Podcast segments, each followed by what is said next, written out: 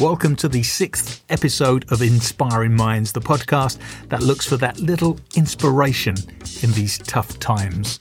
I'm Roberto Forzoni, and I must say thank you for being here at the start of this exciting journey. Now, when I started the podcast, I couldn't imagine that the first six contributors would be the six we've had. Pure class, and I thank each and every one of them.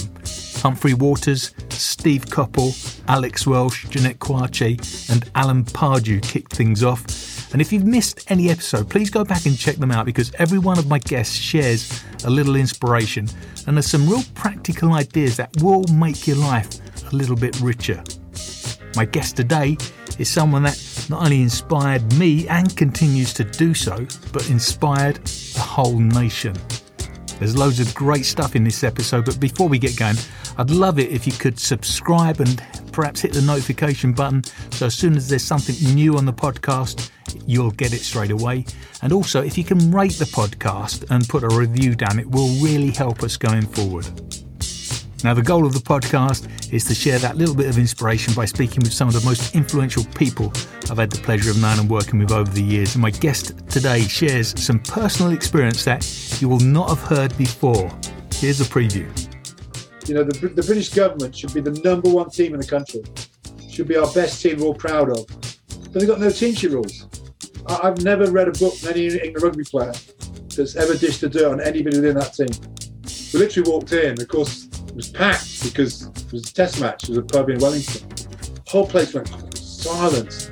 And I'm kind of at the front of, and I just, there's going to be a big fight here. There's going to be a big, we're going to, I'll end up in hospital after I big that out. And end up playing flipping rugby, which a sport I really didn't like. By the time I sat around, turned around, he legged it and wanted to have a fight with all these Southampton fans.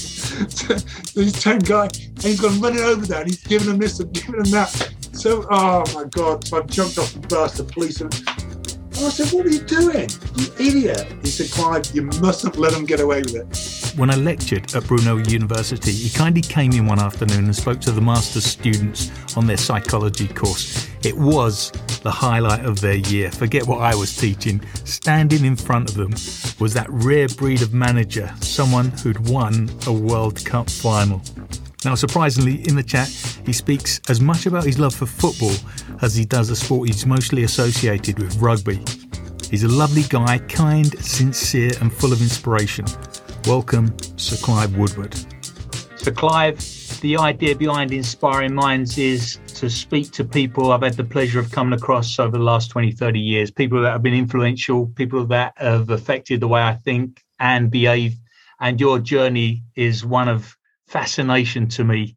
And I'd like to share that with others. It's been a pleasure knowing you for all this time. You kindly came to Brunel once and gave a lecture, which was the highlight of the year for those master's students. But can you start by telling us a little bit about your philosophy in sport and life? Keith. Well, first of all, it's lovely to see you again. Um, and uh, thank you for inviting me onto your podcast. Uh, I think we've got to be brutally honest about things. I've, I've never had a philosophy or sort of policy on, on, on life. I've I've always regarded myself as very lucky.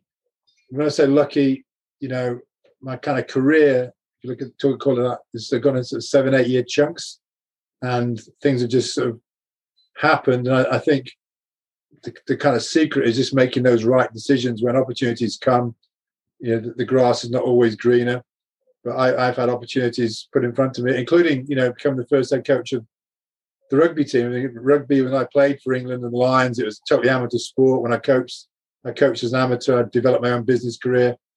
It's literally overnight the game goes professional. We in the Northern Hemisphere were certainly caught our pants down. We didn't know what it even meant.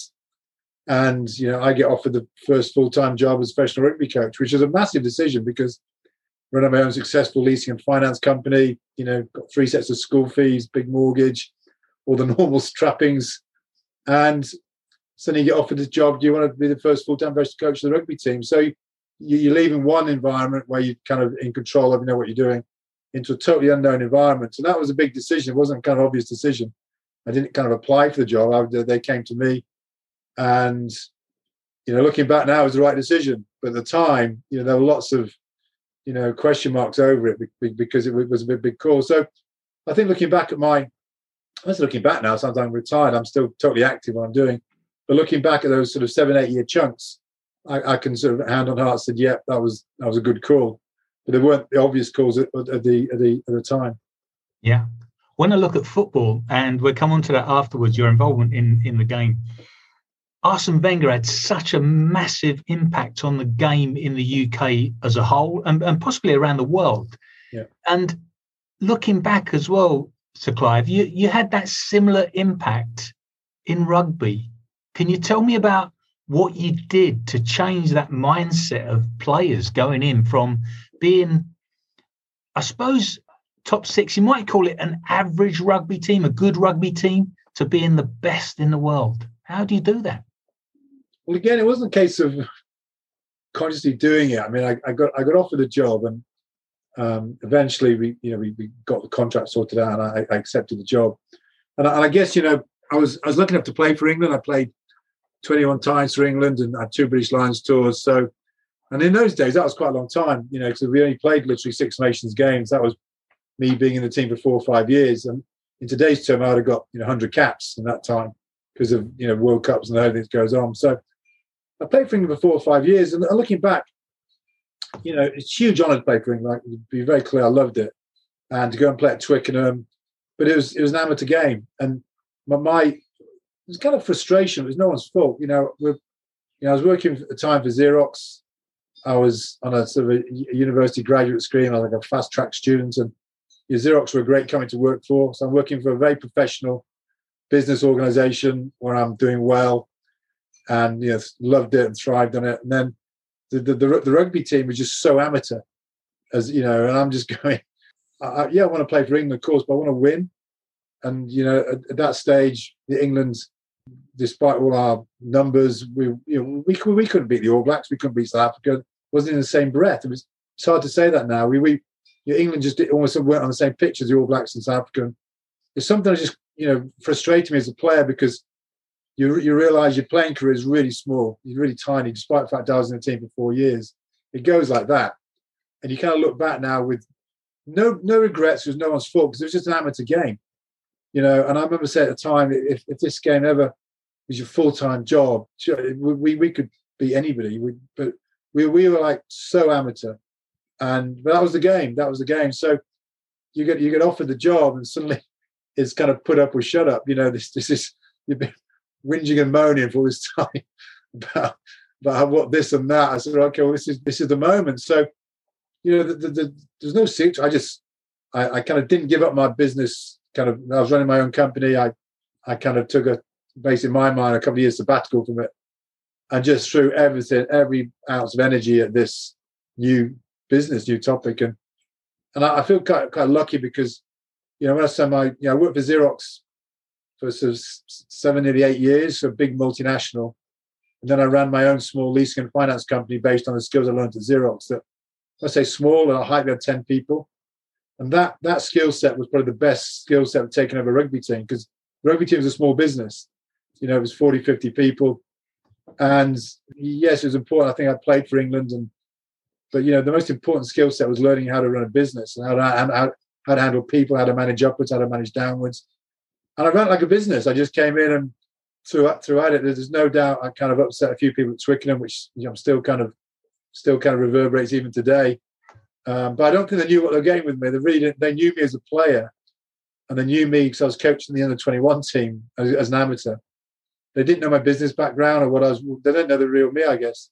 So I've come in now, now you know, getting paid to do this, you know, and and the the, the first thing I got across to the players, and you know, we had our moments, just like anyone does in your in a in a small business. That you know, I had to get across them. You, you've you've got to. This is a once in a lifetime chance. This will be go like that.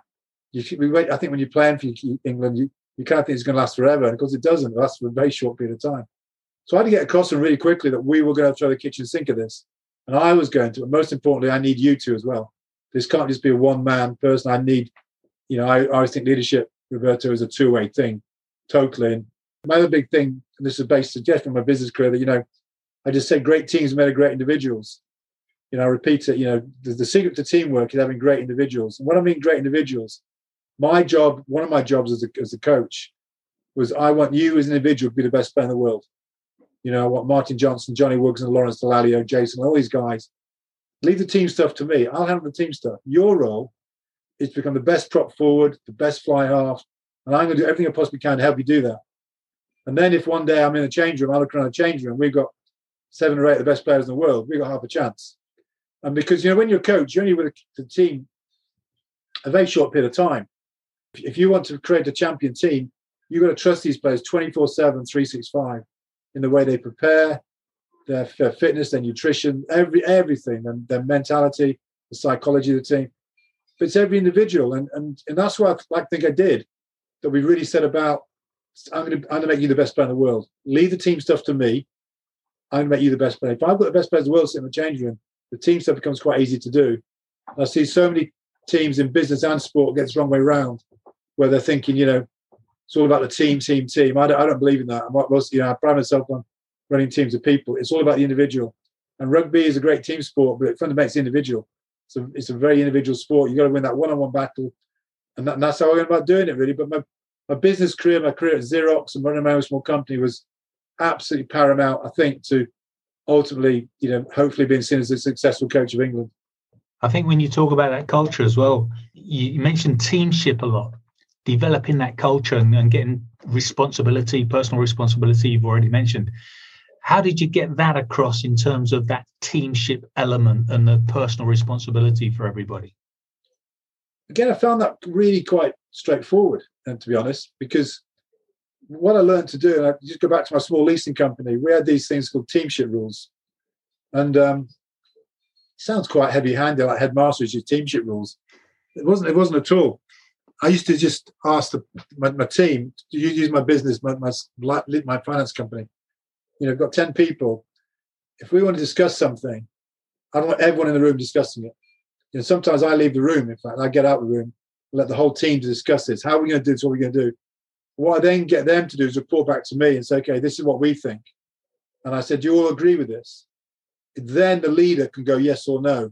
So in other words, if, if they come back with something that I think is great, I'm going to go with it. It's going to become a teamship rule. If I don't agree with it, I'll back it back and no, we're not doing that. Rediscuss this, think about this. I use one example, time, you know, just a simple thing of time.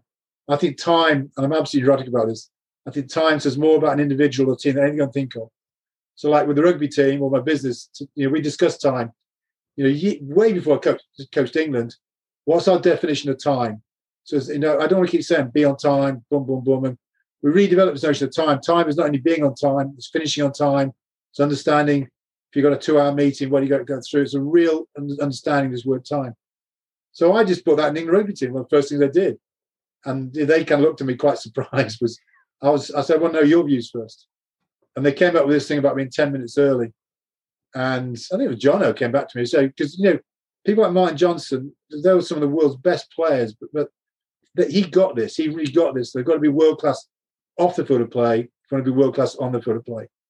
And so that time I asked the team to discuss it. They came back to me and said, okay, we get what you're saying.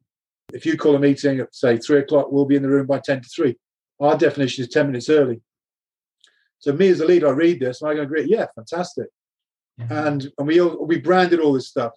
We call that time Lombardi time, after a famous American football coach. And you you speak to any new player today, anyone who worked for me, just go Lombardi time, they'll go 10 minutes early. It sticks, becomes a culture, becomes a habit. And when you get hundreds, hundreds of these things, that's how you create a winning culture. The key thing is to involve your team, but you mustn't delegate. You still go yes. You a leader go yes or no because they may come back with something you don't like. And the other thing, it's got to be 100% agreement. The team has got to be 100, not nine out of 10, because that one person might be right. So you've got to get 100% agreement from the team, and the, the leader signs it off. Then we start to redevelop this whole, that's what winning culture is. You know, it's just interesting today, Roberto, seeing Cameron on the front pages. And I say this when I speak about this. You know, the, the British government should be the number one team in the country, should be our best team we're all proud of. But they've got no teamship rules. They, you know, they got no team. They don't understand this concept at all.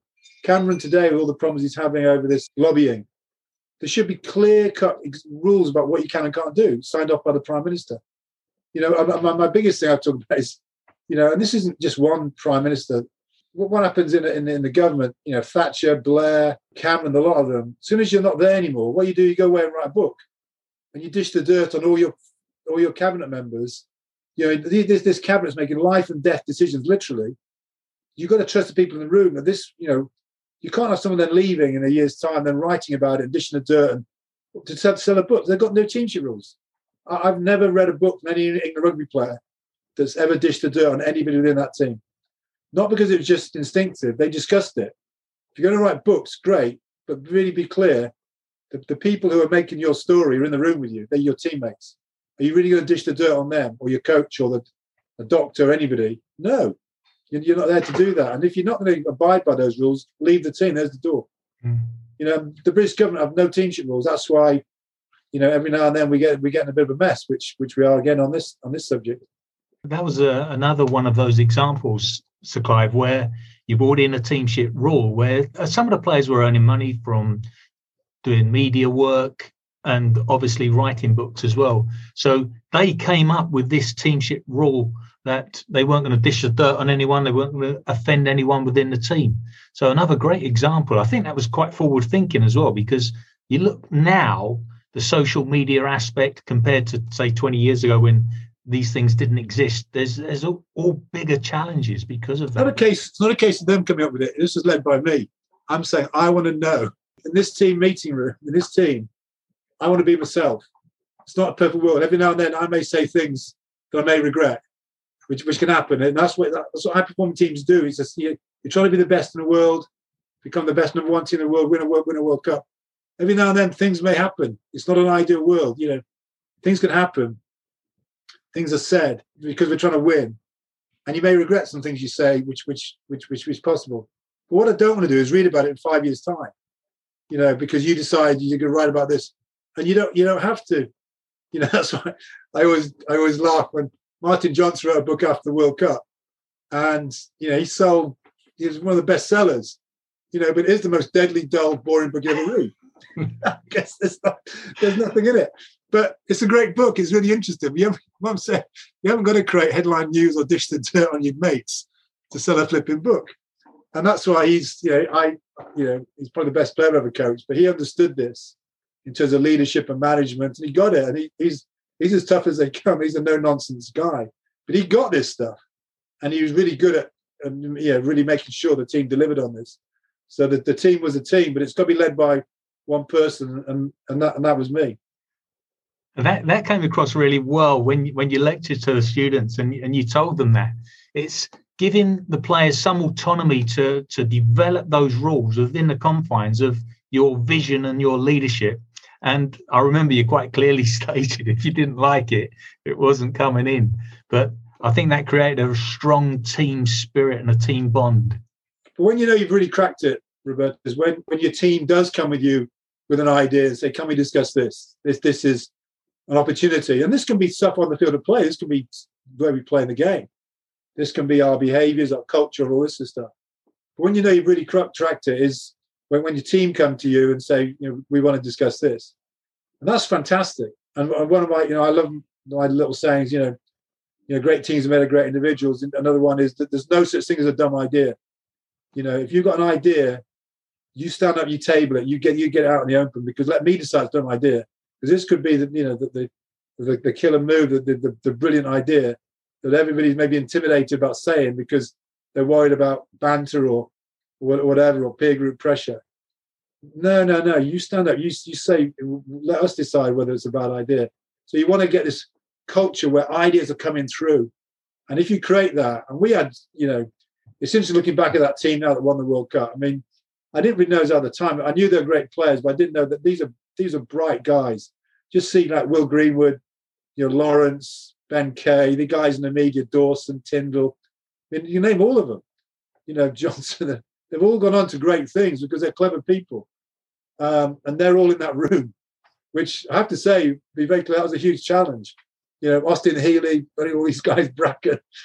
I'm often said to people, I'm saying to them, "Oh, you were so lucky you had an amazing team." I've got well, absolutely. I absolutely every day I say how lucky I was. But guys, you try standing in front of that lot for eight years and looking after this lot because they, they were not yes men. There were no pushovers and I say we had our moments. They went on strike once, so we had our moments. But it was, you know, look, looking back, I wouldn't have swapped it for the world. It was just the best experience, you know, ever. It was just just priceless. But at the time, it's not a philosophy, Roberto. You just throwing all your energy, all your experience at it, and you just hoping to come out the other end. I think anybody in sport who says otherwise, uh, I, I think it's on dodgy ground. It's not about it. You just throwing all your knowledge, all you're trying to do, and there's a lot of fingers crossed whilst you're doing it that you do come through it. But again, I think you were ahead of your time, if I can say this, because you actually looked at things outside of sport. You looked at all sorts of things that would have given you the edge. And there's a lot of talk now about marginal gains, but you did explore different things like the vision training, the psychology, obviously the fitness. You explored everything. You're, and- you what, marginal gains, Roberto, came from me. I tell you where that came from. My saying was 100 things, 1% better.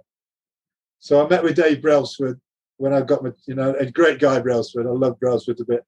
And he's he's a complete sponge and he was, you know, picking my brains on all this stuff. And I remember him saying to me, Well, I, I, I get this, I get this, I get this, but I, I, can't call it the same as you. And he came back to me, I'm going to call it marginal gains. so I've gone, That's a ridiculous saying. and then, of course, he, he becomes a superstar coach 10 gold medals at the Olympics, or this suddenly marginal gains becomes this saying. 100 things 1% better. And he said, I've got to think of another word for it. It's a marginal gains. I know saying they'll never catch on that word. So, but it's a great word. It's marginal gains. Everything, everything looked at. How can we make it fractionally better? How can we make it 1% better? Marginal gains. And looking back now, it was a great term, actually. Yeah. It was fantastic. Yeah. Uh, one of my earlier guests was Humphrey Walters, who you know well. Yeah. He, he would speak about some of the things that you put together, you know, little sayings that came up as well. You're, you're thinking calmly under pressure or correctly under pressure. Those little things you put in, and, and as you say, you know, do a hundred things one percent better. Yeah, because I don't think you're ever, you're going to be very lucky if you come up with one magic, huge idea that's going to change the world and make you win or make you a fortune. I, I just think it's in many ways easier to find 100 things tiny and they all add up and in the end make a difference. But you know, with the rugby team, we had all these hundred percent one. You know, but the, the, number one thing was still the players and the coaches. You know, you can you can apply marginal gains, you can apply, you know, hundred things one percent better, but they, only work if you're applying them to world class people. You know, it's like you know Brailsford. He's got you know Chris Hoy, Rebecca Adlington, these guys. Great, put all the marginal gains into. We had he had the the raw software in the first place.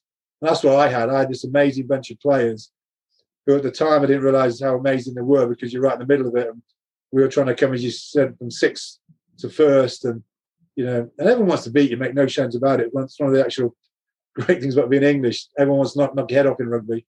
So there's no easy games. And we had a tough old team, but, you know, we eventually, you know, it was just a great group of players to be involved in because of the way we went about doing things. But there's a secret to everyone buying in. So We are going to, you know, we're not going to look back ever and go, if only we'd done that. We're going to try it. If it works, we'll tick the box. If it doesn't, we'll just check it out. And that was the kind of the culture. We just didn't discuss things too much. Just got on with it. And you know, I can't praise the players, especially Johnson, enough because great athletes, but they were bright as well. They they understood how this would make a difference if they wanted to be the best team in the world, which, which they, they became by by some margin in the end. I agree entirely, and uh, I've looked at some teams, Sir Clive, where there are a group of intelligent players, probably world class, but they don't achieve that success. So, full credit to you for actually leading that team and allowing them to express themselves in a way that became hugely successful. I remember one thing you said to me that always stuck in my mind. We might not be the best team in the world, but there's no reason we don't have to be the hardest working team.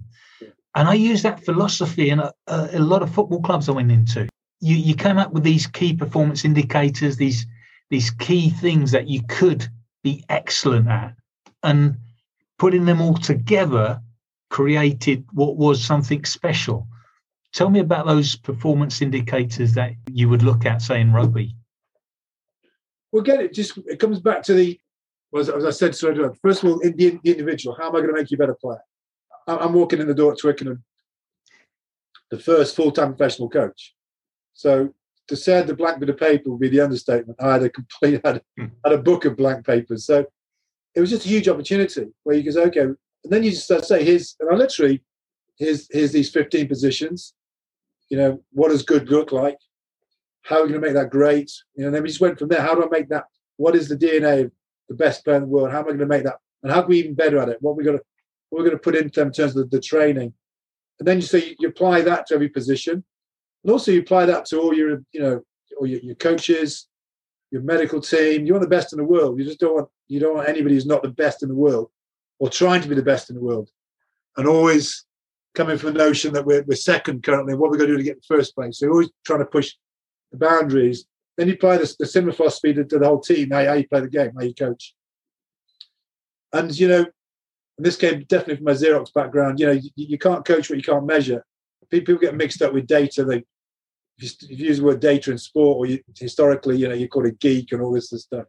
You know, all I'm trying to do is measure something. And if I've not no data, I just, you know, seven out of ten or six out of ten. Here's a figure. It doesn't matter what it is, but how are we going to get you from six to seven or seven to eight? And then you put in a process of how you're going to improve that. You start to measure stuff.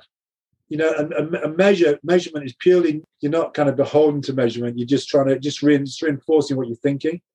And if I'm thinking this and all the stats and data backs it up, it's a pretty good chance we're both right. But just because the data said one thing and I'm thinking something else doesn't mean I'm going to go with the data. That's why people get very confused about this. And also, you, you can you some some players love data, they love all this stuff. Some players are hopeless with it. So you've got to know the individual you're talking to. Hence, you know, great players made great individuals.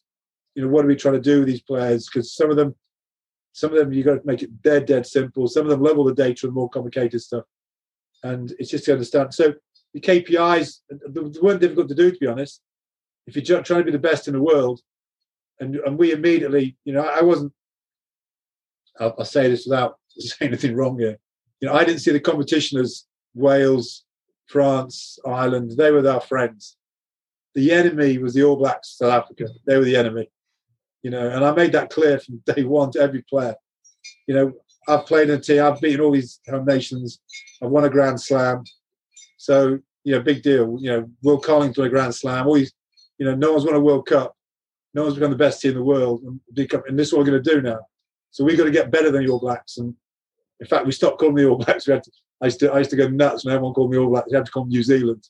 So they weren't the All Blacks; they were just New Zealand. that, that, that got out. I, I got you, you talk about social media. I got such abuse from, and I was just trying to do it from, from a pure coaching point of view. We've got to take the mystique away from these guys. I was, I was saying as a compliment, they are so good.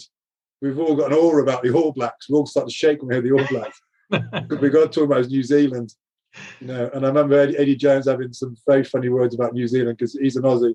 Of course, you know, as an Englishman, I got huge respect, you know, for the, for, you know, especially their, their rugby. Where Jones, because he's from Australia, had no respect for him at all. Didn't even like him.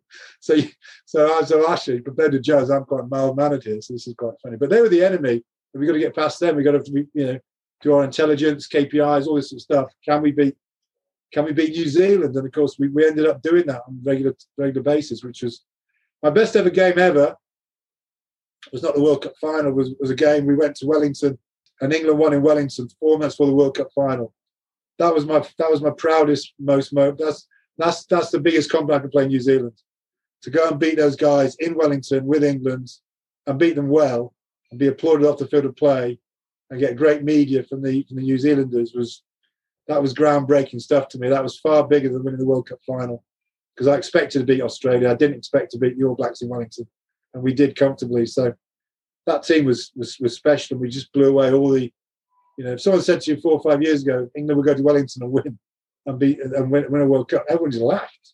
Yeah, this turnaround was pretty quick, to be honest, in terms of what we did that must have given massive confidence to you, the staff, the players. Huge. The, the best that we beat we beat we beat the Kiwis, the All Blacks, I should say, in Wellington, and we started ready another game. all the players did all their rehab and went to bed and all this stuff. So I, I took all my team, all my team out for a night out in Wellington. Oh, it was just the best night. We, we went to this pub. I said night out. We went to one pub. Went to, it's called. I never forget. It's called the Hummingbird in Wellington we literally walked in. There was probably about a dozen of us. It's all my coaches, my medical team, everybody who's not a player. We're going to go out and have a big night out. This will happen to us. We literally walked in. Of course, it was packed because it was a test match. It was a pub in Wellington. whole place went silence. And I'm kind of at the front of, and I just, there's going to be a big fight here. There's going to be a big, we're going to, I'll end up in hospital after I pick that out. and then some of these guys started clapping, started applauding us. There's just massive applaud. And then the, the manager, the barman, or the, the boss came out and said, I can't, you can't believe we're seeing you. So pleased to have you here. And the first round's on me. Wow. And it was just the best night ever. We just sat with the locals. What's the locals? The Kiwis. And we didn't buy a drink all night. They, they, they wouldn't allow us to do anything. And it was just, and then they shut the doors and we sort of stayed in. we had this just the most, and we were singing all these incredible songs. When I got back, we made a CD called The Hummingbird. We had to all write down a song we remember singing that night in The Hummingbird. Brilliant. Uh, and that's what sports about. Those are my memories. When I meet my coaching, we meet every year as a reunion, not the players or the coaching team. Every time the Hummingbird night will come up in conversations. Everyone agrees it was just the best night ever. Far better than the World Cup night. in Australia was great. The best night ever was in the Humming Tree, Hummingbird, Hummingbird pub in Wellington was just huge. I often talk about with guests the the beauty of sport and how it brings people together and that diversity as well that there's no barriers there's no discrimination it just brings a lot of good people together and sharing their thoughts and ideas and that's a great example of i suppose the respect that you command when you do something well and and correctly the kiwis are great i just and that's why i just you know i always remember that night i, I talk about it it was I still got the CD in my house. We still play it, right? You know, just put Hummingbird on. It's always great old songs, you know, from the, sort of 70s and 80s, just, and the whole pub singing them. I don't know where they came from, but everyone was just going crazy. It was one of, those, one of those really magic, magic nights I'll never, ever forget. It's funny, as you can yeah. tell. Fantastic. When, when you're looking at players and staff, are there are there things you consider non-negotiable when you're employing somebody when you're looking at a player you're saying this you know you've got to you've got to buy into this or you're not part of the team I wouldn't put it as it's kind of black and white as that. What, what I'm, what I'm, what I'm, you know, as you know, recruitment's one of the hardest skills out. I mean, it's you know, the, the, number one skill in a rugby coach, a football coach, is selection. I still think that is the number one skill. It's way above tactics, formations, whatever you're trying to do. And you, you, you made a very good start. Start with the right team and get your most talented players out there, and then you work out your, your game plan around your team. I don't think you pick your team around your game plan. You got your team, then we work the game plan out. One follows the other. So selection is huge, uh, and the same applies to all your all your all your team, all your all your medical team. And all I'm trying to get out of them without making it obvious is just how, how ambitious are you? You know, and I, I I want you to be the best in the world, and uh, it's easy to say those words. And if you want to be the best in the world, you tell me now. What do you need to do that? What help do you want from me? What's going to happen? And of course, if you then put that in place and you really do help them become something special, they'll never ever forget you. You know, and that's what I'm saying. It's not just about simple words. It's about saying, you know, how how how, how are we going to do this? And I want that to come from them because they'll know far more about them. If I get the impression this person is really, really ambitious, they want to be the best in their field. I, I don't care who they are, what their background is, what the history is. I just want ambitious people. And I think what I'm quite good at is making things happen. You know, in terms of, I don't think I'm very good at new ideas. What I think I'm good at listening to listen to people, saying that's a bloody good idea. And what I think I'm quite good at is putting it into place, making it happen, getting the finance in place, getting budgets in place, and it's just a two-way process. Uh, so I guess that's what I'm looking for. And always, I'm looking for ambitious people who really want to make something of their careers and lives one of the things Steve Coppell said on the podcast was he, he signs attitude above anything else, which which was really interesting. Attitude is a great word. I think attitude, and Steve's right. I mean, attitude goes across most languages, most culture. If he or she's got the right attitude, you know. But I'd, I'd, I'd actually break that even further. Okay, how how are we going to define attitude? How are we going to measure attitude? How are we going to coach attitude? How can we get back your attitude even better? What's going to happen to do that? Yeah. I remember bringing you to West Ham when I was working there with Alan Pardew as a performance consultant, and something I've never shared with you actually, Sir Clive. You came round to, to my home, and my, my children were just going off to school. They were two two young young ladies, and uh, at the end of the day, they came back and they said, "Was that Sir Clive, was that Clive Woodward who won the World Cup? And to this day, we joke about it because in the morning they just sort of were going to school and said, hello, you know, and politely left. But you came down to West Ham, you met Alan Pardew, he, sp- he spoke highly of you in the last podcast. And I remember I was working at the LTA once and you came into the building and uh, I was on the phone to Alan and he said, Can you say thanks to Sir Clive for what he'd done at Southampton with the training ground? And he mentioned the war room and just some of the differences you implemented. And he, he speaks highly of you, as, as does everyone I speak with, because of your philosophy in terms of how you go about your work. But your time in football, what are your memories of that? Oh, listen, I I, I kind of lo- I kind of loved it. I kind of loved it. Stroke was quite frustrated by it because, you know, again, as what I said, talk about at the start of the show. You know, you win the World Cup. You've been there seven, eight years. I, I didn't think, you know, when that final whistle went in November 2003, if someone said to me, you know, in, in six months' time, you, you'll be gone, I, I would have gone, I would have gone, what, what, did I do? Did I shoot someone or something? Yeah. Um, so, you know, it all went kind of a bit strange after the World Cup with me and people at Twickenham. A lot of a huge amount of jealousies, which I've never really articulated from from certain people there. And in, in the end, I, I just decided it's time to move on. And and this, this came about a chance conversation. I was just um, I was at dinner. I was sitting next to Rupert Lowe, who's the, the, the chairman of Southampton, and I just talked talking about football. And I, you know, my no bones, I love football. It's not kind of a new sport to me. I love football. I never played rugby was 14 you know, I was always going to be a football player. My still big regret is, you know, my parents had a massive change of direction for me, which I couldn't alter. I, you know, I tried to stop me playing football and end up playing flipping rugby, which a sport I really didn't like. so, um, and I've always supported Chelsea. My, my, dad was born in Battersea. We've always been Chelsea fans. I remember the, you know, the great teams of the 70s with David Webb and Bonetti and all these guys. You know, I, I love football and I, and a bit like, you know, I thought I think I I was lucky enough to be involved in the kind of golden generation, if you can call it that. There's just this bunch of players, and I'm I'm looking at this bunch of players, the golden generation, you know, Beckham and Lampard and Terry and all these guys, and I just couldn't understand why we why we weren't winning the World Cup, why we weren't the best team in the world. So it's the same thing. So I'm sitting with Rupert Lowe having a beer and just talking about all this stuff and football. And he said, "You read your life?" I said, "Yeah, it's it's no different than any other sport. I mean, yeah, my background, I'm a PE teacher. In the day, you can take all the stuff. I went to Loughborough University, did a degree in sports science, uh, then did a cert in education. So I was going to be a PE teacher. So, you know, and, and then of course people are amazed. That's what you're a PE teacher. You do teach every sport. You know, you don't, you're not you're not a PE teacher for rugby. You're a PE teacher because you know how to teach and coach. And it's the same thing. So I'm with Rupert Lowe and and then I started talking about rugby. I was getting really hacked off with rugby because of these guys at Twickenham who, who were just, you know, after after supporting me brilliantly for seven, eight years, which I have to say they were fantastic. You win the World Cup, you get knight and all the stuff. Suddenly, oh, suddenly I'm getting no's everywhere. And of course, I'm just going, you can't say no. you know, so I'm falling out with people left, right, and centre. And I, I decided it was I was going to go before they fired me, basically. And I, don't think they were going to fire me, but I was never going to give them that opportunity.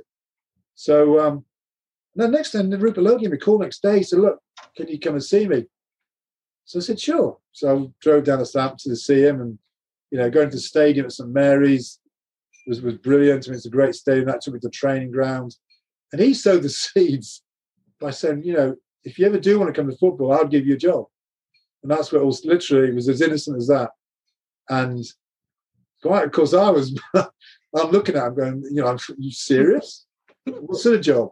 He said, well, you know, you, you know, you, you've, you've got no qualifications. that was great. He said to me, you've got no qualifications to go football. And I said, well, Rupert, I promise you, I've got no qualifications to go rugby. I've got not a single qualification to coach rugby. I started being a PE teacher. I've got, I, I, did, I've never done a single qualification to coach rugby. But you did all your football badges, didn't you? Yeah, but then he said, well, only when I, I said to him, I remember, got long story short, I went to see him, called his bluff really and he said, well, "We'll make you director of football." Um, we've got a young manager, Steve Wigley. That was at the time I met with Steve, young, ambitious manager. He said, "You, you, I want you to come in as director of football, but you know, privately, hope one day you'll be in a position to coach." And I, and I, I said to him, "I'll never coach. You know, if you're going to coach Southampton, you've got to earn your stripes. I've got to go and start at High Wycombe or somewhere down the road here locally. So I've got to prove myself. And he said, well, fine, but don't forget us. But I'll give you the chance. I'll give you a year's contract. And it was that was it. So then, it, to cut long story short, I leave rugby to go straight to football. I say straight football. A year after I was coaching the Lions, and that that was a kind of regret in many ways because it was you know I'd left rugby and my mind was not onto football. And by the time I got to football, um, Steve Wigley had been fired. Southampton got relegated, which you know. So I was going to join Southampton. Never been relegated in their whole life ever. So that year, I had before I joined them, they had their worst season ever under Wigley. They get relegated. So I turn up now in my contract. Rupert Lowe's still mad keen on me doing this. But Harry's there, Harry Redknapp's the manager. So I'm literally going to meet Harry. And I have to say, he was he was brilliant. I won't hear a word again. We would say we're different with the understatement, but he was just brilliant to work with and for. And I've not laughed so much. Oh, but gee, we had our moments, and we really did have our moments where uh, it was. It, but it was it was just great. And when I went in there, Southampton, you know, I was very much, you know, doing all my badges. You know, because I'm a fully qualified UEFA coach now, UEFA B coach. It's all my badges you know, and even that's the story. I got frustrated with the guys up at um, wherever it was, the the football where did all your badges from. But I had to go and do session. I remember going to Milton Keynes on a cold Saturday morning. I'm doing 11 side session, and I've got this guy with a tick sheet assessing me, and he, he said he said beforehand, he said, "Look, be very clear. I want to pass you, but just don't do anything. Just do it by the book." And that was my whole problem. I didn't want to do it by the book, you know. So because he said, I'm here because I was going on these courses and kind of not falling out with people. I'm going, this is nonsense because everyone everyone's doing it this way. You're just teaching, you, are teaching such fundamentals, and you, it's like driving your, your, your driving license. You just got to do it right to pass your test. Then heaven help you. You know, off you go. Can you remember any examples of what? Of of of doing it by the book that we, that you didn't agree with? Oh, just yeah, just um, yeah, loads, loads of stuff. Just take throw-ins. You know, throw-ins. Okay, so we have this whole session on throw-ins, and, and what I picked up somewhere, a stat somewhere, where you know if you keep the ball for more than five touches from a throw-in, there'll be this word end product, whatever that means. So I'm going, okay. So how do we coach this? How do we how do we how do we coach this? And of course, it was it was quite challenging because if, if they're going to press you hard, you know, to get five touches away, how are you going to? I said, you can do five touches, but if your opposition are pressing you on your throw in and they know you're going to try and do this, yeah. it's going to be really struggling. So we had a bit of a fallout of that. Then the, the best one was I went down to Southampton, throws the, the long throw in special at Southampton. Rory Delap, Rory Delap just throws the ball a mile. Now I'm watching this and I'm down, and I'm just before I joined Southampton, Rupert Lowe's invited me down there. So I'm sitting with Rupert Lowe. So what happens is, if you can imagine, Roy was playing left fullback, I think. So he's playing left fullback. We get a throw in, like right down, you know, in, in their in their in their third, yeah, you know, near, near, near, near the corner flag. So Roy Delap's got to be about 80 yards away. So we get a throw in. Of course, he starts coming to do the throw in. And I watch this. Of course, all the crowd get excited, saying they're here comes Roy, he's going to do a long throw in. Because I'm, so, I'm saying to Rupert, what's going on here? So Roy, Roy Delap's the best throw in, doing all this sort of stuff. So as good as gold. He comes up, chucks the ball miles in, nothing happens from the ball. So Rupert Lowe said, What do you think? I said, This is absolutely ridiculous. he said, Why is this ridiculous? I said, Well, listen, Roy Delap knows he's going to throw the ball that like that. 10 Southampton players know he's going to throw the ball like that. 11 of their players know he's going to throw like that. Their whole coaching team, 45,000 people in the stadium know he's going to throw the ball like that. 10 million watching on TV knows good. So what do we do? We throw the ball like that. Just going, so he says to me, he said, I know you could make stuff up. So I'm, I'm, I'm so, so what's, what's your view? So well, everyone's got to throw the ball like that. Every single player, because I, I think it's brilliant. But what you got to do is quickly, immediately. So I said, my, my I hate the vision, but you know, my view is the moment the ball rolls out of play, the first guy in the red shirt, Southampton gets the ball, you get the ball You go back, you hurl the ball, bang. You, our team knows that's going to happen. They've not, they've not got time to set their defense. You got a better chance at it. Yeah. Of course, they're saying to me, "That's ridiculous." only Roy Delap can do that. I said, "You stop telling me only Roy Delap can throw the ball into, there." And of course, I'm just having these, and of course, I'm laughing because I think I can just laugh at myself on these. I'm having these ridiculous conversations. I'm coming over to Jay, my wife, going, "You won't believe this now." And of course, and then then I hear all these years later, headline news: Jurgen Klopp signs throwing in coach. I'm just going, what? What's Jurgen Klopp? You know, is you know, and I, I, like everyone, I love Jurgen Klopp, so I'm not knocking at all. He signs a throwing in coach. I was talking about this in 2006. We're going, let's have, let's get a throwing in coach. One, if we, by the way, if they think the ball's coming in long, that's the time to do it short, get you five touches because they're all back in the middle waiting for Roy Delap to chuck it in. You got to outthink them, and you know, you know, war war is wars are won by doing the opposite of what the enemy think you're going to do. You know, and you don't do what they think you're going to do, or you're going to get wiped out. And of course, I just kept getting to these people stare me in the face, say you can't do that. And of course, that's not my not my not my kind of personality. So this one says you can't do that, we're going to do it. But you know, I was, I was lucky at Southampton because again, I would spend most of the time sort of watching. So I wasn't really allowed to coach because I was a rugby coach, but that's another story. Um, I spent my time with the youth team, and the youth team we had Gareth Bale, Theo Walcott, Nathan Dyer, McGoldrick. We had this amazing youth team. Um, I forget the name of the coach. He was brilliant. The coach of the youth team was not a, a, an English coach or a British coach. I think he was a French coach. And I got on pretty well with him because they were just playing the game. But everyone kept saying to me, what's the difference between you know, rugby player and a football player? I said, absolutely none. You know, I'm speaking to Gareth Bale. I might as well speak to Jonny Wilkinson. Speaking of Theo Walcott, I might as well speak to Brian Taladio. That there's nothing wrong with the players, the same people. They want to do better. You know, the, what was holding English football back was was just the kind of not not even not even the Premiership coaches. It was just the way the game was being taught. When you get your badges, you're being taught not to do anything that's going to cause any problems because the guy in the tick box and he said to me, Look, I don't want to fail you. I'm, I'm going to be headline news if I fail you. Um, I'm going, that's a good start, isn't it? I'm trying to come in with all this innovation, new ways of doing stuff that's going to make me go, wow, that's fantastic. And you're telling me, oh, the, yeah, the other thing I remember on Prozone, you know, Prozone stuff. The thing with Prozone, you got to get the players using it. You have to get the players in what's going on because they'll come up with the ideas. That's what we did with the England rugby team.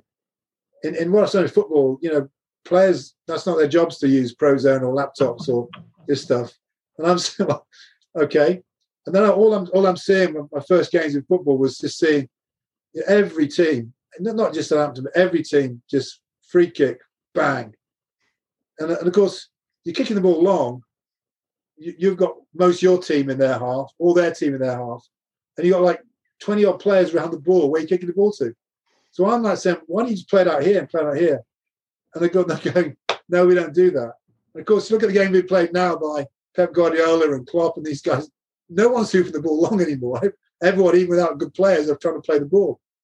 And I'm, I'm just watching this stuff and going, why don't we just do it like this? And of course, they're going, look, there was a great line.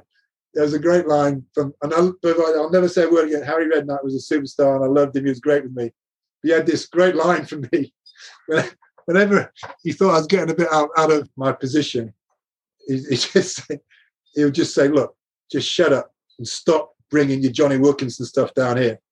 and that was that was the moment, and, and, of course everyone loved it because he and we got on great. By the way, we got.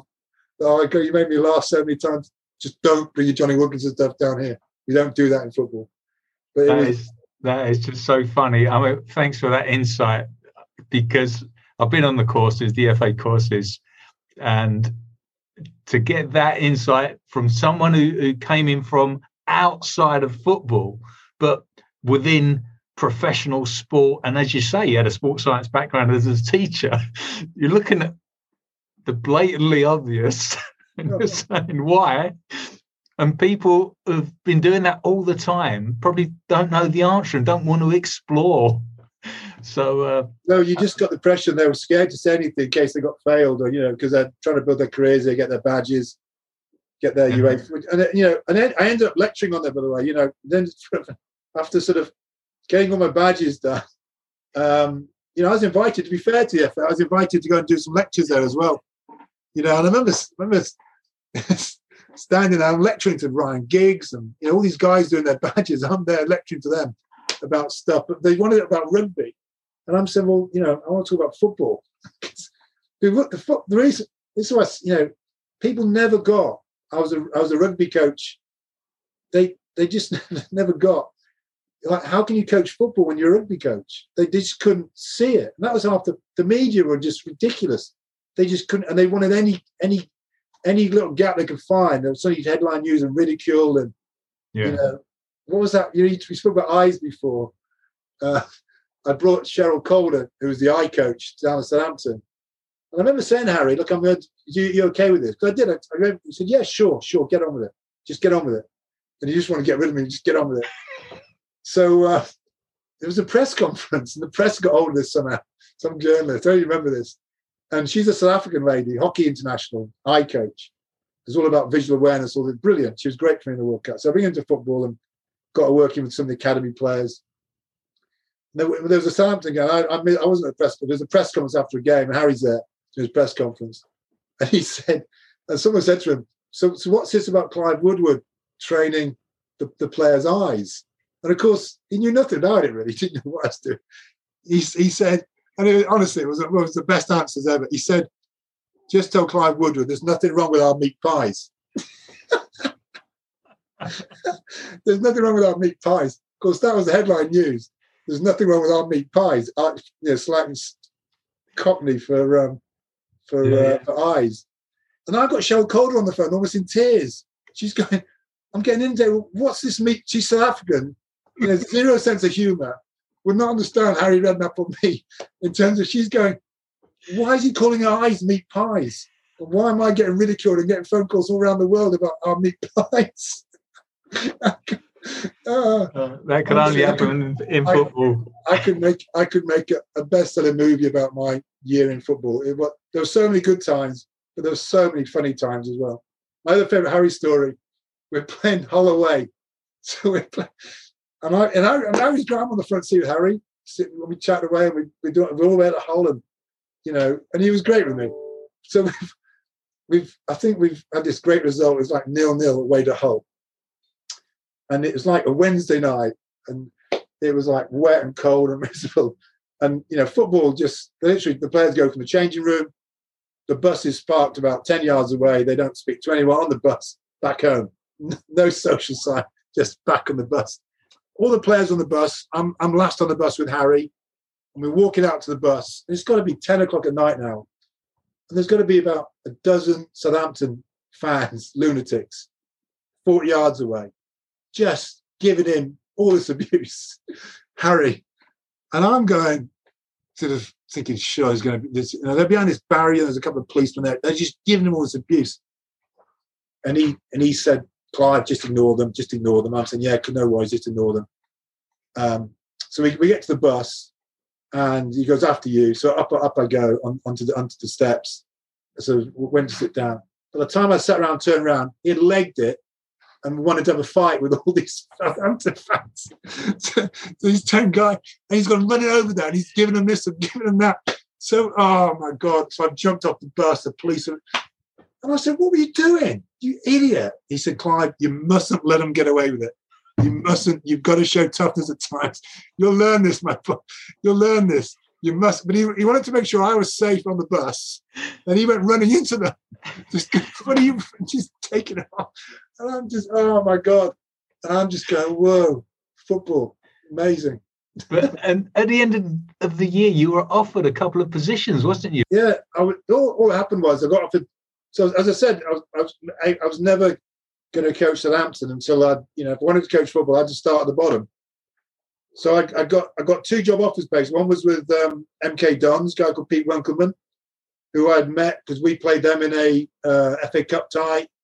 End up sitting with him in the boardroom, and he had no fear with me at all. He wanted to make me the coach of MK Dons, which I really respect him for. And then the other guy was uh, High Wycombe, who was owned then by a guy called Steve Hayes who also owned Wasps. Wasps and High Wycombe were the same club, and and he, he kept saying to me, you know, be very clear. I'll give you a chance if you want to if you want to do it. You must be crazy, but if you want to do it, I'll make you the head coach at High Wycombe when the timing's right.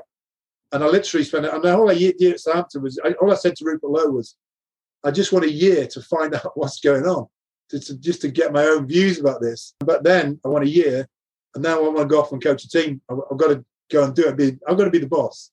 I'm going to be in charge. And in that time, do all my badges, all my stuff. And, and that's what basically happened. And all that happened was, and it was a classic, I was literally deciding between High Wycombe and MK Dons. And then what happened was Team GB won the Olympic Games bid. And I get a call from a guy called Colin Moynihan, who's the ex-minister of sport and in charge of our bid and all this stuff. And he's and I'd met Colin Moynihan in Australia in 2003. And um, I went to see him, and he said, "Look, I've been reading about all this football stuff. I'm, I'm going to make a new position, director of sport Team GB for London 2012. And you know, the Olympics is a multi-sport event. We think, I think, you're the ideal person. And so, this, this um, so I've gone home, and and I, I, was literally sat at the table. I'm like, you know, and Jane, my wife, comes past and "What's up with you?" I said, "Ah, oh, this has really thrown me." I said, "What?" She said, "What?" I said, "Well." got a contract here from MK Dons, contract here from High Wycombe, and then I've got a job up here the director of sport for Team GB, uh, three Olympic Games, Beijing, Vancouver, London 2012, six year contract. she just sat down in front of me, first time ever. She just said to me, she said to me, Are we really having this conversation? and I just didn't see the funny side of it because every bone in my body wanted to do the football job But so my, my heart was absolutely going to prove everybody wrong. I could do this, and um, but my head was going, "Wow, this is quite this six-year contract Team GB." So I, I took the, the, team, and I've never regretted it. Well, I've never regretted it, you know, because you just don't know. But what, what annoys me when people, you know, and they say people, I don't care what they say, but people say, "Well, you failed in football." So I didn't fail in football. I love football every minute of it. Harry Redknapp, superstar. I got a real understanding. You mentioned Pardew, brilliant. When I see Arsene Wenger, brilliant. Met some really top people in football. The players were brilliant. There was nothing scared me about football at all. Nothing whatsoever. I just knew I had to be in charge of it, really in charge of it. And then I had two guys who were going to give me a, a chance. But then this, this, this, offer came out of the blue. We weren't favourites to win the, the, Olympic bid. And I decided to go that way. So I, I, I did that for the next six, six years that's why another chunk of my career went to that. You know, six, eight, these eight year kind of chunks of what, what I what I do, which was hugely successful again. Yeah, it was, it was fantastic, and I like you know behind the scenes. I was very much behind the scenes and all that, but it was it was I loved it. It was it was it was great. Again, got frustrated with the football team because we had a football team in the London 2012. You know, they didn't pick Beckham because because they're worried about it because too much fuss in the vintage. That's ridiculous. You've not picked David Beckham for Team GB. I mean, I you know, forget his personality and just a sheer player. You know, the rest of the team from Wales, Scotland, Ireland, they all want to play with Beckham. You build your team around Beckham, and we, we didn't we didn't we didn't do that. I, I think they've improved. Don't we're going back here. This is 2006 to 2007 in my year in football. I, I like to think, you know, mainly because of the you know the new managers coming in, you know, Mourinho and Klopp and Guardiola. I think uh, hopefully English coaching has changed.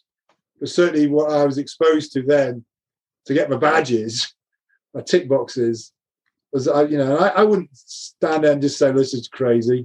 This is not the right way of doing this." Um, really strange. What were the highlights of your time with the Olympic Association? Because I know one of the things you introduced was, was that integration between different sports and, and the, the personnel there, the, the athletes. Yeah, I mean, it was it was, it was really it was, it was actually a great time. And you know, talking seriously, I mean, the um, I, I, joined. I think it's 2007. So the first games were Beijing.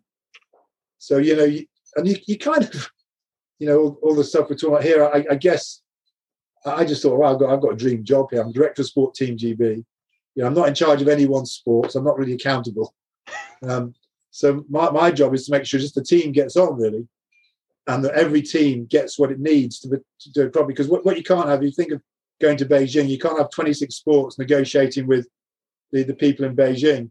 So my job was to negotiate on behalf of the 26 sports to make sure they got all that they needed in terms of training facilities, all this stuff. So you've got to get close to all these sports.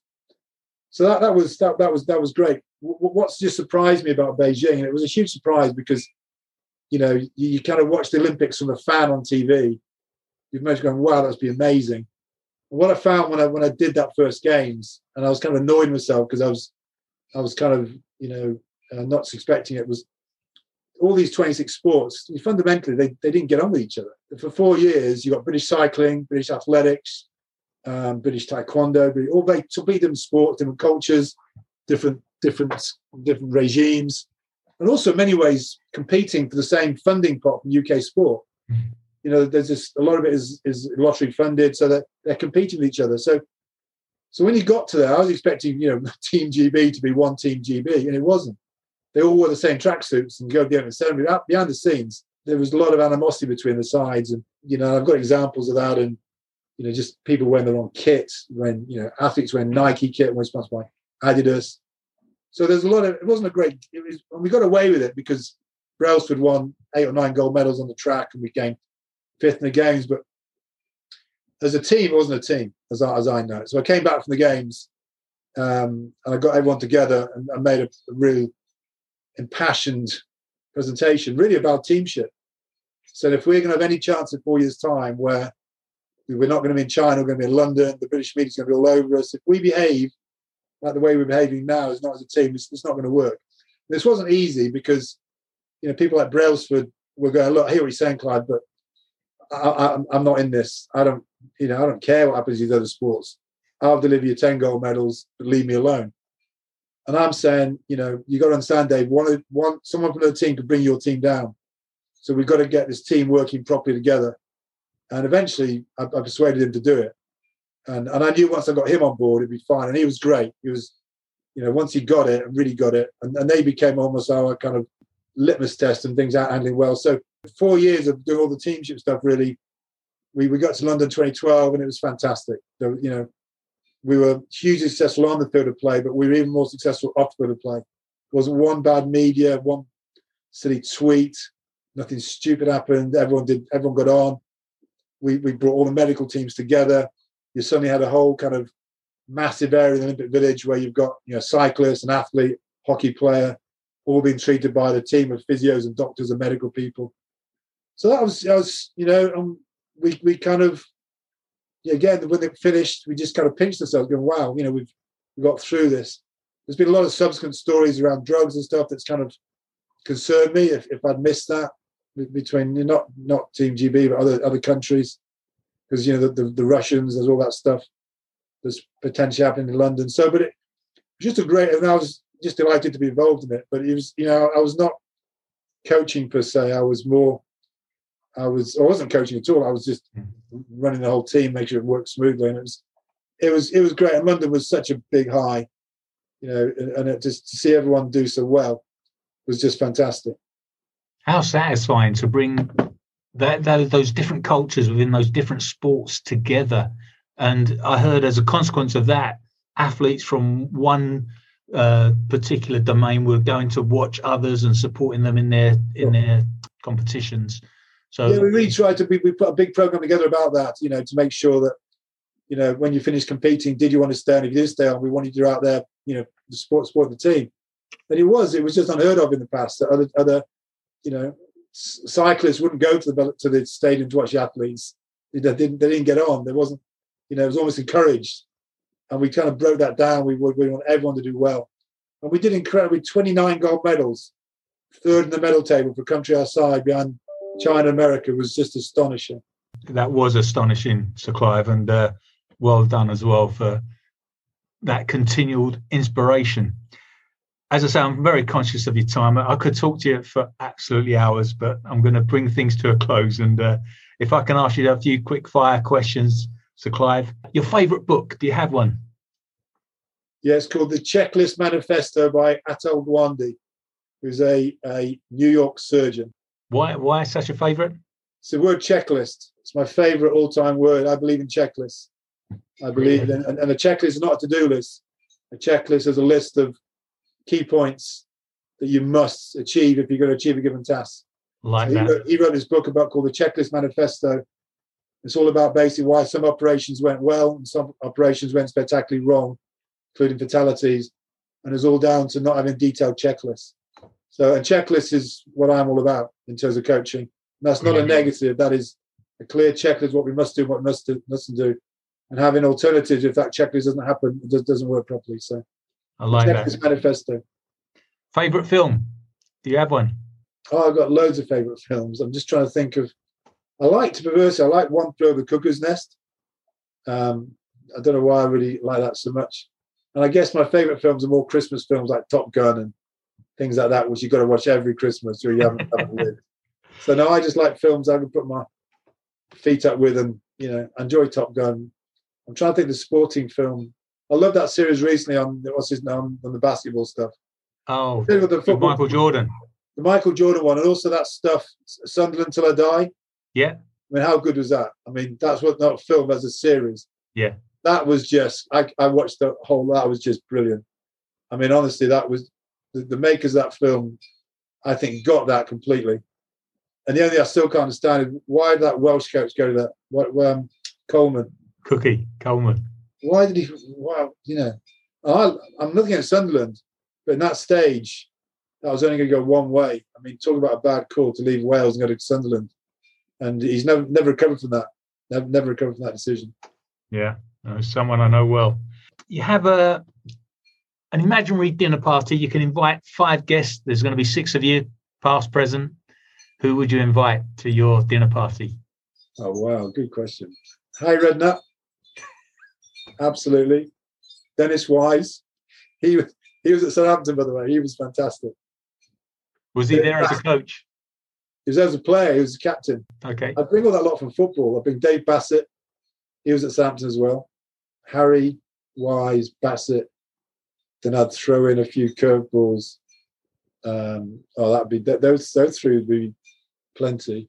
Chuck in Brailsford because he's no angel, so he'll he, he he would like to have a chat with them. I'm sure about football. And oh, I'd probably yeah, Arsene Arsene Wenger and um, Pardew would be great. I think that would be. I love it to be football football based. I love that. I love that. And, That'd and interesting and unexpected. yeah, it's just it's, it's interesting. You know, that's what I said. I do gen, and I don't just say it as a good. I generally love football. I love the characters in football. Um, and if I wanted to have a one night where you have just laugh, that would be that would be it. And they, they'd be taking the piss out of me what I was trying to do in football. Would you get back involved? Oh, I've thought about that. I, I'm just I'm, I'm running a I'm doing I'm running a ski. I'm involved in a ski academy now in south of France. And I'm involved in various business things. That's the, the, the biggest sport thing. Is a you know we just spent 50 million on this place, so I, I feel very committed to this because I, I won't want to let anybody down because you know I've been doing a lot of work with them on this. So we, we are going to create an Olympic gold medal champion from Britain in skiing. So that's my um, again people laugh at that now, but we're going to do it. Um, so Listen, I- I so that's the only reason. That's the only reason not to. Honestly, there's nothing else about football that worried me. I just thought as the best sport, the best, biggest opportunity still for good people, as long as you, you know, you you don't get pushed around or, or, or told what to do by people with tick lists. It's funny. I love the word checklist. I'll never forget that guy at Milton Keynes with his checklist. so I've got to tick these boxes. Just don't do anything. Allow me not to tick one of them. So I don't want to be very past me. You didn't want the headlines. To be fair to him, I, I did what I was told to do. I didn't try to do anything outside of what I was supposed to do. So I said, I've got to play the game here, which was which is the right thing to do. I'd have been headline news again. Woodward fails his coaching bad at football, which wouldn't have been good. In sport, we, we talk about quotes and inspirational people. Do you have a favourite quote, Sir Clive? Um, yeah, I think a favourite quote: "Any fool can criticise, and many do." Like it. You've been involved with many organisations, business, sports, Olympics. What would you like people to say when you've left about your time with them? Oh, I, always found that question quite difficult. I mean, I just hope everybody would have said, you know, it was great fun to work with. You know, I, I do believe in working hard. Our family motto, I've got three grown up kids. Our family motto has always been play hard, work hard. You know, work hard, play hard. So that would be. I tried to touch that with the England rugby team, and we we had great fun. I mean, I look back at that with you know, players, especially my, my my my coaching team. You know, we we meet every year now, and it's just the best night. You know, that, that there's frustration about football. I just didn't think I could. I didn't have. I wasn't in a position to get through what I wanted to do, in, in terms of, and it would have been fun one way or another. It would have been fun, and um, but I, I absolutely think it would have been successful as well. I suspect that's an unfinished story, and uh, I yeah, I think it would have been successful because of the way I wanted to go about things and make every player better, and the, the way we wanted to play the game.